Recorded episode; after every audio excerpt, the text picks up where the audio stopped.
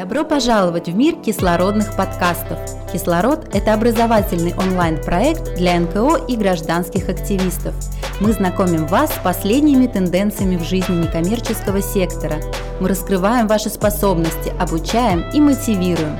Для вас мы приглашаем лучших экспертов и знатоков своего дела, чтобы они делились своим опытом. Мы помогаем перейти вам на новый уровень. Заряди свою идею вместе с командой «Кислород». Добро пожаловать в кислородные подкасты. Сегодня я продолжаю беседовать с Егором Кудаковым, руководителем направления социальных проектов компании ЕВМ. Привет, привет. Егор, а какие бывают стереотипы, которые мешают уже эффективному лидерству? А, мне кажется, что такие стереотипы есть а, у всех. Мы как-то ими напитываемся из детства, из детского садика, откуда-то еще, что лидер всегда должен показывать пример или что руководитель никогда не должен показывать свои слабости, или что э, из, из, излишняя эмоциональность это признак неуверенности или там слабости, что у меня всегда должно получаться, что я всегда в ответе за тех людей, которые у меня в подчинении. Вот все эти фразы, если вы себя поймали, ну, чтобы себя поймать на таком стереотипе, надо посмотреть, если в этой фразе слово «всегда», слово «должен», слово «никогда», потому что все вот эти слова — это признаки иррациональной установки, потому что в реальности никто никогда не может всегда во всех ситуациях показывать пример. Вы не можете отвечать за действия других людей. Вы просто, ну, то есть, если посмотреть логически на эту фразу, она ошибочная. А, и лучше вот эти установки стараться заменять на установки, что я хочу быть примером, я стремлюсь к тому, чтобы э, отвечать за других людей, я стремлюсь к идеальному результату, а не должествование, что я кому-то должен этот результат. Потому что если я формулирую вот так эту установку, то это есть прямой прям путь, дорожка такая прямая в эмоциональное выгорание. Потому что вы так не сможете. Вы не, вы не сможете, вы все равно в какой-то момент совершите ошибку. Вы все равно не, вы не можете отвечать за других людей вы вынуждены кому-то отказывать и кому-то причинять неудобства, да, чтобы он испытывал эти эмоции. Вы все равно не идеальный лидер и не идеальный человек. И вы не можете сказать, что я всегда должен быть вот каким-то таким. Поэтому способ достаточно простой, да, поймайте себя на этих э, формулировках, подумайте о том, что вы вот под словом должен, вот продолжите фразу, да, и типа как лидер или как руководитель НКО я должен, или как руководитель НКО а, я не могу, ну, в смысле, там, не могу позволить себе кричать на подчиненных и так далее. А, на самом деле, ну, вот, если вы составите такой список и замените это э, должен на хочу, я хочу показывать пример, я хочу быть хорошим руководителем, я э, хочу заботиться о людях, а не могу заменить на не хочу, тогда все станет э, гораздо проще и легче. Я хочу, но не всегда могу. Да? Я я не хочу просто, да, там, допустим, я не, не, не могу кричать на людей, а я не хочу на них кричать. Но иногда кричу. И это гораздо легче пережить и себе простить, и как бы оставаться более человечным. И на самом деле со стороны это гораздо более адекватнее смотрится, чем человек, который совершает потуги, чтобы всегда быть премьером. Ну вот. Поэтому, скорее, вот когда я говорю об иррациональных установках и вот таких установках, мешающих эффективному руководителю, я имею в виду вот такие должествования – стереотипы, которые э, в реальности нелогичные. Это эмоциональная ловушка, заложенная нам там в школе, учителями, не знаю, из фильмов каких-то, бог знает откуда, но она ложная, но, но мы с ней живем и считаем, что мы вот почему-то должны быть вот такими. Не должны. Есть куча руководителей успешных НКО, которые, например, вообще неадекватны в каких-то там жизненных простых вещах или которые не специалисты, которые там еще чего-то, но они при этом успешные лидеры. А, и много таких примеров. Человек не, обязан все знать, все уметь и всегда быть идеальным. Вот. Но при этом он может быть успешным. А, я знаю, что в рамках э, ЕВМ ты организовал лабораторию деловых игр. Расскажи поподробнее. Деловая игра это не только тимбилдинг, и это вообще базовый процесс. Если верить психологам, то игра это то, что через что человек в большей мере и учится. Все дети проигрывают все жизненные ситуации, когда познают этот мир. Из-за того, что сейчас мы живем в ВУКа мире, ВУКа мир это тот, который все время меняется, очень много неопределенностей, вы не успели отучиться в институте, когда уже эти знания устарели 5 лет назад, когда вы только начинали учиться. Э, мы сейчас уже всем понятно, что мы сейчас должны учиться всю жизнь. Вообще обучение не заканчивается.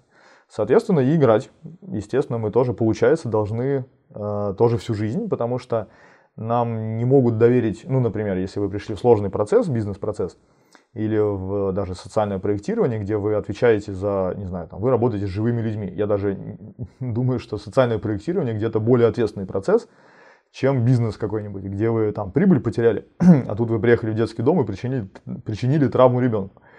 И я думаю, что это даже более ответственная подготовка должна быть к этому, чем к какому-то бизнесу.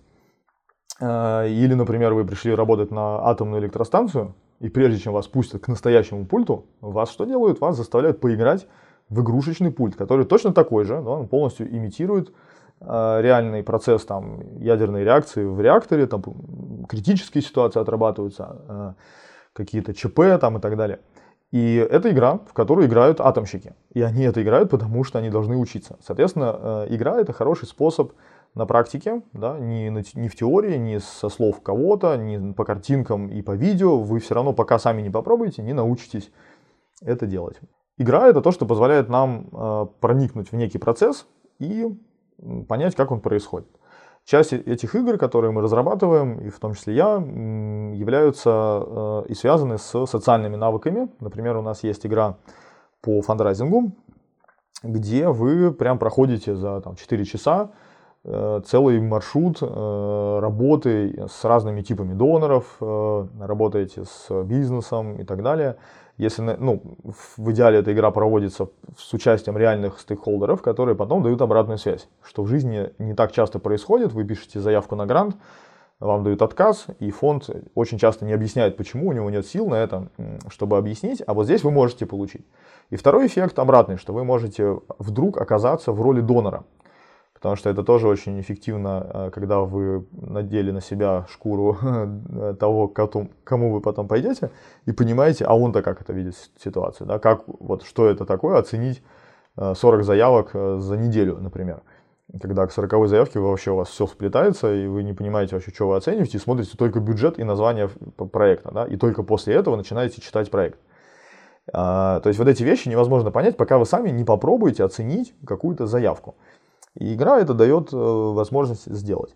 Соответственно, есть игра про социальное проектирование, где вы тоже проходите все этапы проектирования, подвергаете проект э, какой-то там критике, пробуете его там протестировать, прототипировать э, и так далее. Ну и понятно, много игр, связанных с soft skills, то есть с навыками, которые не непосредственно профильные социальные, но там, связанные с коммуникацией, с переговорами, с выявлением потребностей, с презентацией и так далее. В игре э, еще, как и в тренинге, если она проведена с хорошей обратной связью, вы можете получить достаточно хороший обучающий эффект, и при этом э, людям нравится играть, и они получают удовольствие и опыт. Поэтому игры это одна из тоже современных трендов, особенно учитывая то, что нам нужно теперь всегда учиться – а как еще не научиться, как через игру? Геймификации очень много элементов, на самом деле, великое множество, и многие из них, на самом деле, заимствованы даже из онлайн-игр. Конечно, это не, не об играх, да, в которые а, люди играют на компьютерах, на приставках. А, как ты правильно сказал, геймификация — это способ э, через игру научиться решать какие-то реальные жизненные ситуации, проблемы вы в своей работе, помимо того, что вы полностью имитируете этот процесс, вы создаете его и даете участникам возможность почувствовать себя еще и в разных ролях, какие-то вот элементы дополнительной геймификации используете в качестве поощрений, бонусов. Э, во многих играх есть э, так называемые как бы доски почета, условно говоря, э, где можно следить и за успехами, например, да, разных команд и, и все вот в этом духе. Что-то из этого еще используете? А, безусловно, у нас есть э, внутренняя секретная модель, про которую я не могу э, рассказывать. Как раз мы ее в рамках лаборатории э, разработали и используем. Это такая трехмерная матрица, по которой можно построить, в общем-то, любую игру. То есть мы проанализировали там тысячи, возможно, движков разных, в том числе компьютерных игр, И, ну, так как мы этим занимаемся 16 уже лет, разработка игр, то мы очень много видели и бизнес-игр, и э, компьютерных, и настольных, и интеллектуальных. Один из моих коллег, он чемпион России по интеллектуальным играм стал вот недельку назад. Соответственно, мы много играем. Мы знакомы с основным составом э, «Что, где, когда» телевизионной версии. У нас э, есть знатоки, которые ведут наши игры интеллектуальные. Соответственно, конечно, мы понимаем, что есть определенный набор, на самом деле, ограниченных, ограниченный набор вот этих настроек в игре. Да? Понятно, что решений там, художественных и каких-то креативных может быть много, но в основном они про вот те самые там, 16 э, допустим, механик, да, и их всего 16, и если кто-то нам придумает 17-ю, мы прям его возьмем в лабораторию, потому что мы за все это время смогли выработать вот какой-то ограниченный список из 16 механик, из э, трех основных э, движков, так скажем, Э, и еще там нескольких параметров. Сочетания они дают, конечно, сотни разных вариантов, но все равно это сотни, это даже не тысячи, это там может быть ну 300 там каких-то вариантов. И вот по сути, когда мы разрабатываем игру, мы смотрим на то, что в этой игре важно, какая цель стоит у заказчика и что нам нужно сделать эту игру реалистичной или фантасти фантастичной. Uh, у нас есть определенные ограничения, мы uh, довольно редко занимаемся настольными играми, хотя uh, занимаемся, и у нас есть э, вообще первая в России настольная игра по социальному проектированию, это компания EVM, которая э, делала ее по заказу фонда Потанина. Вот есть такая игра, она сейчас уже вышла в тираж, ее можно поиграть, и через нее дети и даже взрослые учатся социальному проектированию. Давай про тимбилдинг. Часто под тимбилдингом понимают э, ну, какие-то совместные, конечно, активности, отдых, веселье, а, но очевидно, что за ним стоит не только совместный досуг с коллегами, с руководством, но и нечто большее, а, что помогает э, сплотить, опять же, людей в коллективе. Вы также занимаетесь организацией тоже каких-то вот таких ивентов. А, расскажи поподробнее про их ценность и Какого вида они могут быть? Мы стараемся делать э, так называемый умный тимбилдинг, потому что мы все-таки компания, которая не занимается вот, ивентом таким, типа новогодний корпоратив, э, просто поехали в ресторан. Это не, не наш рынок и не наш профиль. Мы все-таки за то, чтобы люди, ну, есть даже поговорка такая у нас, э, чем бы сотрудник не тешился, лишь бы развивался. И вот тимбилдинг это одна из таких развивающих сред, в которую люди, погружаясь, могут незаметно для себя развиваться. И нам важно, чтобы все-таки они стали лучше после того, как они вышли от нас, чем были до этого. Соответственно, э, тимбилдинги мы делаем э, разные. В основном это тоже связано с играми, потому что как раз вот здесь игры очень хорошо идут, что мы пришли вроде поразвлекаться, но все-таки через игру я вдруг чего-то осознал, чему-то научился. Но у них, конечно, не такой обучающий эффект, и это все-таки не, не должно быть обучающим мероприятием, так напрямую. А, но люди тоже через это учатся. Егор, расскажи про ключевые направления, которыми ты занимаешься в рамках ЕВМ. А, сейчас это деловые игры. А, всегда было социальное направление, когда мы делаем КСО-проекты, и вот это, наверное, скорее даже моя основная специализация, в которой я работаю с крупными компаниями, градообразующими или компаниями, у которых есть программа корпоративной социальной ответственности, когда компания хочет э, сделать проект или уже делает этот проект, и нужно его, допустим, повысить эффективность или придать ему какой-то новый толчок, когда у них кончились идеи, что же можно такого сделать, все уже помогают детям, что же нам тоже сделать, вот мы им помогаем э, придумать это и воплотить. Э, есть несколько программ, связанных прямо с территорией присутствия компании, то есть это перезапуск э, Дня города, например, крупный проект э, и технология, которая позволяет перезапустить и сделать по-новому праздник для горожан, который, в котором сами горожане являются активными участниками, а не просто зрителями. Есть программы, связанные с корпоративным волонтерством, когда сотрудники компании вовлекаются в социальные проекты, либо как участники, либо они даже их создают, и я являюсь экспертом в нескольких крупных компаниях по оценке вот этих э, программ корпоративного социального волонтерства. Есть э, программы, связанные так скажем, не совсем, ну, они вообще внутренние в основном, то есть это не про внешнюю благотворительность, это, скажем, э, семейный день когда сотрудники компании вместе с детьми приезжают и, например, там стоит задача, чтобы дети поняли, кем же работает его папа или мама после этого. Потому что многие дети не понимают, чем мама занимается в банке. Вот сидит там за компьютером, а тут им становится понятно. Вот, оказывается, мама у нас андеррайтер. Или еще, а что кто такой андеррайтер, вот она узнает. А, соответственно, мы также делаем вот в рамках таких э, семейных дней, например, профориентационные игры, э, про профессии будущего или про навыки будущего, заодно привязывая это в том числе к компании или даже не привязывая. Если компании не так важно, чтобы дети сотрудников потом у них работали, а просто развивались, и чтобы сотрудники понимали, что компания в том числе как-то что-то делает для их семей, э, у нас есть программы, в которых дети, например, осваивают навыки будущего, Э, есть программа, основанная на атласе профессий будущего, где э, перечислены основные э, компетенции, которые будут нужны через какое-то время, и они сейчас уже начинают быть нужны, но там через несколько лет они прям будут востребованы, можно будет работать, используя эти навыки. Или делаем просто какие-то там мастер-классы, что-то такое, связанное с семейными днями. Корпоративное волонтерство сейчас очень популярная тема. Как ты считаешь, насколько оно развито сейчас в России? Поскольку мы этим занимаемся, то Недостатка нету в э, клиентах и заказчиках. На самом деле, конечно, есть в России э, определенная установка, когда компания начинает что-то делать, большинство компаний идет путем э, следующим. Они говорят, ну что, все же понятно, мы сейчас сами сделаем. Поэтому в России сейчас сложилась ситуация, когда у разных компаний есть разные практики, и кто-то под корпоративным волонтерством, например, считает пожертвования сотрудников, а кто-то говорит, да это ни, ни черта не корпоративное волонтерство, это просто благотворительность, которой мы помогаем сотрудникам заниматься. И не учитывает это как корпоративное волонтерство. А, соответственно, кто-то вообще не внедряет корпоративное волонтерство, не понимая его смысл, зачем это надо. И сотрудники сами что-то делают, а компания просто им не мешает. И это тоже вроде корпоративное волонтерство.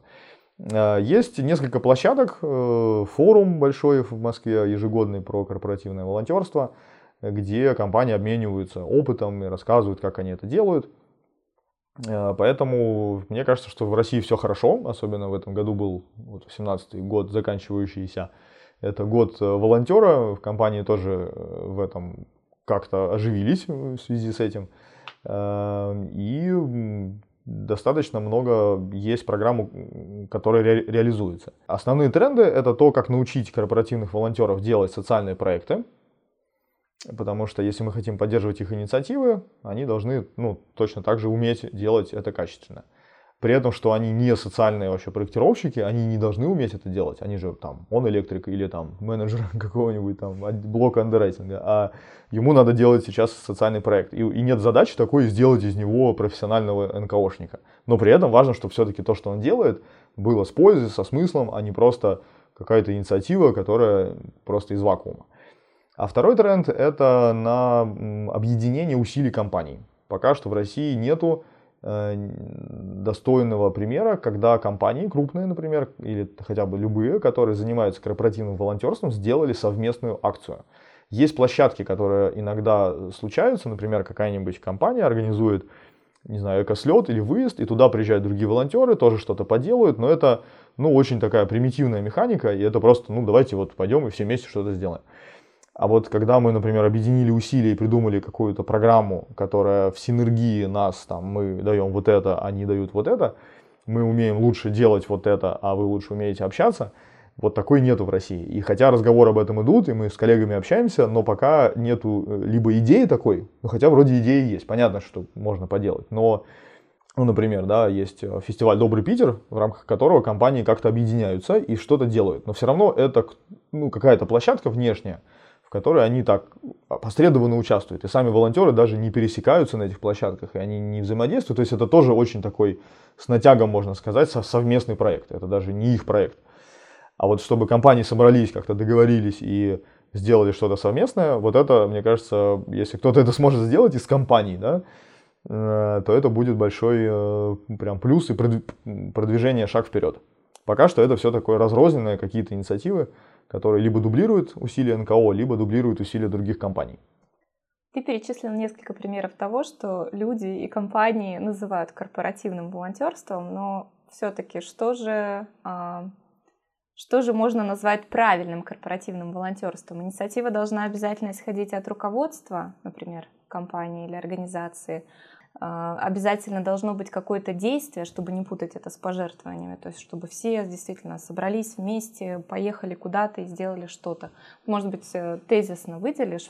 А для меня, опять же, я не претендую на научность этого определения, а, на мой взгляд, существует три признака корпоративного волонтерства, которые должны быть. Если какого-то из них нет, то э, ну, я бы не считал это корпоративным волонтерством, хотя мы же не на научной конференции, и что, ну, пусть считают, мне кажется, это не так страшно. Но лично для меня это три вещи. Первое, что, э, во-первых, это сотрудники компании, понятно, что иначе оно не корпоративное. Во-вторых, это под эгидой компании, Потому что даже если это сотрудники компании, но они этим занимаются в свободное время и никак и компания в этом не участвует, то это тоже уже не корпоративное волонтерство. Они просто друзья и вместе работают. А, и третье, это, ну, на мой взгляд, все-таки усилия и время, которое человек вкладывает. Потому что если мы посмотрим на то, что мы просто считаем волонтерством, то если человек делает благотворительное пожертвование, то все-таки это благотворительность, и это его участие деньгами волонтерство все-таки это участие временем. И волонтер э, жертвует не деньги, а время свое и какие-то свои навыки, там, руки, ноги, голову, там, что он может предложить для того, чтобы случилось. Поэтому, в принципе, волонтерством считается то, что э, когда человек участвует сам лично, а не опосредованно через деньги. Егор, что можешь в конце пожелать нашим слушателям? Возможно, да, время пожеланий. Сейчас заканчивается год. Э, пожелаю находить те инструменты, которые э, вам подойдут. И возможностей сейчас очень много для развития.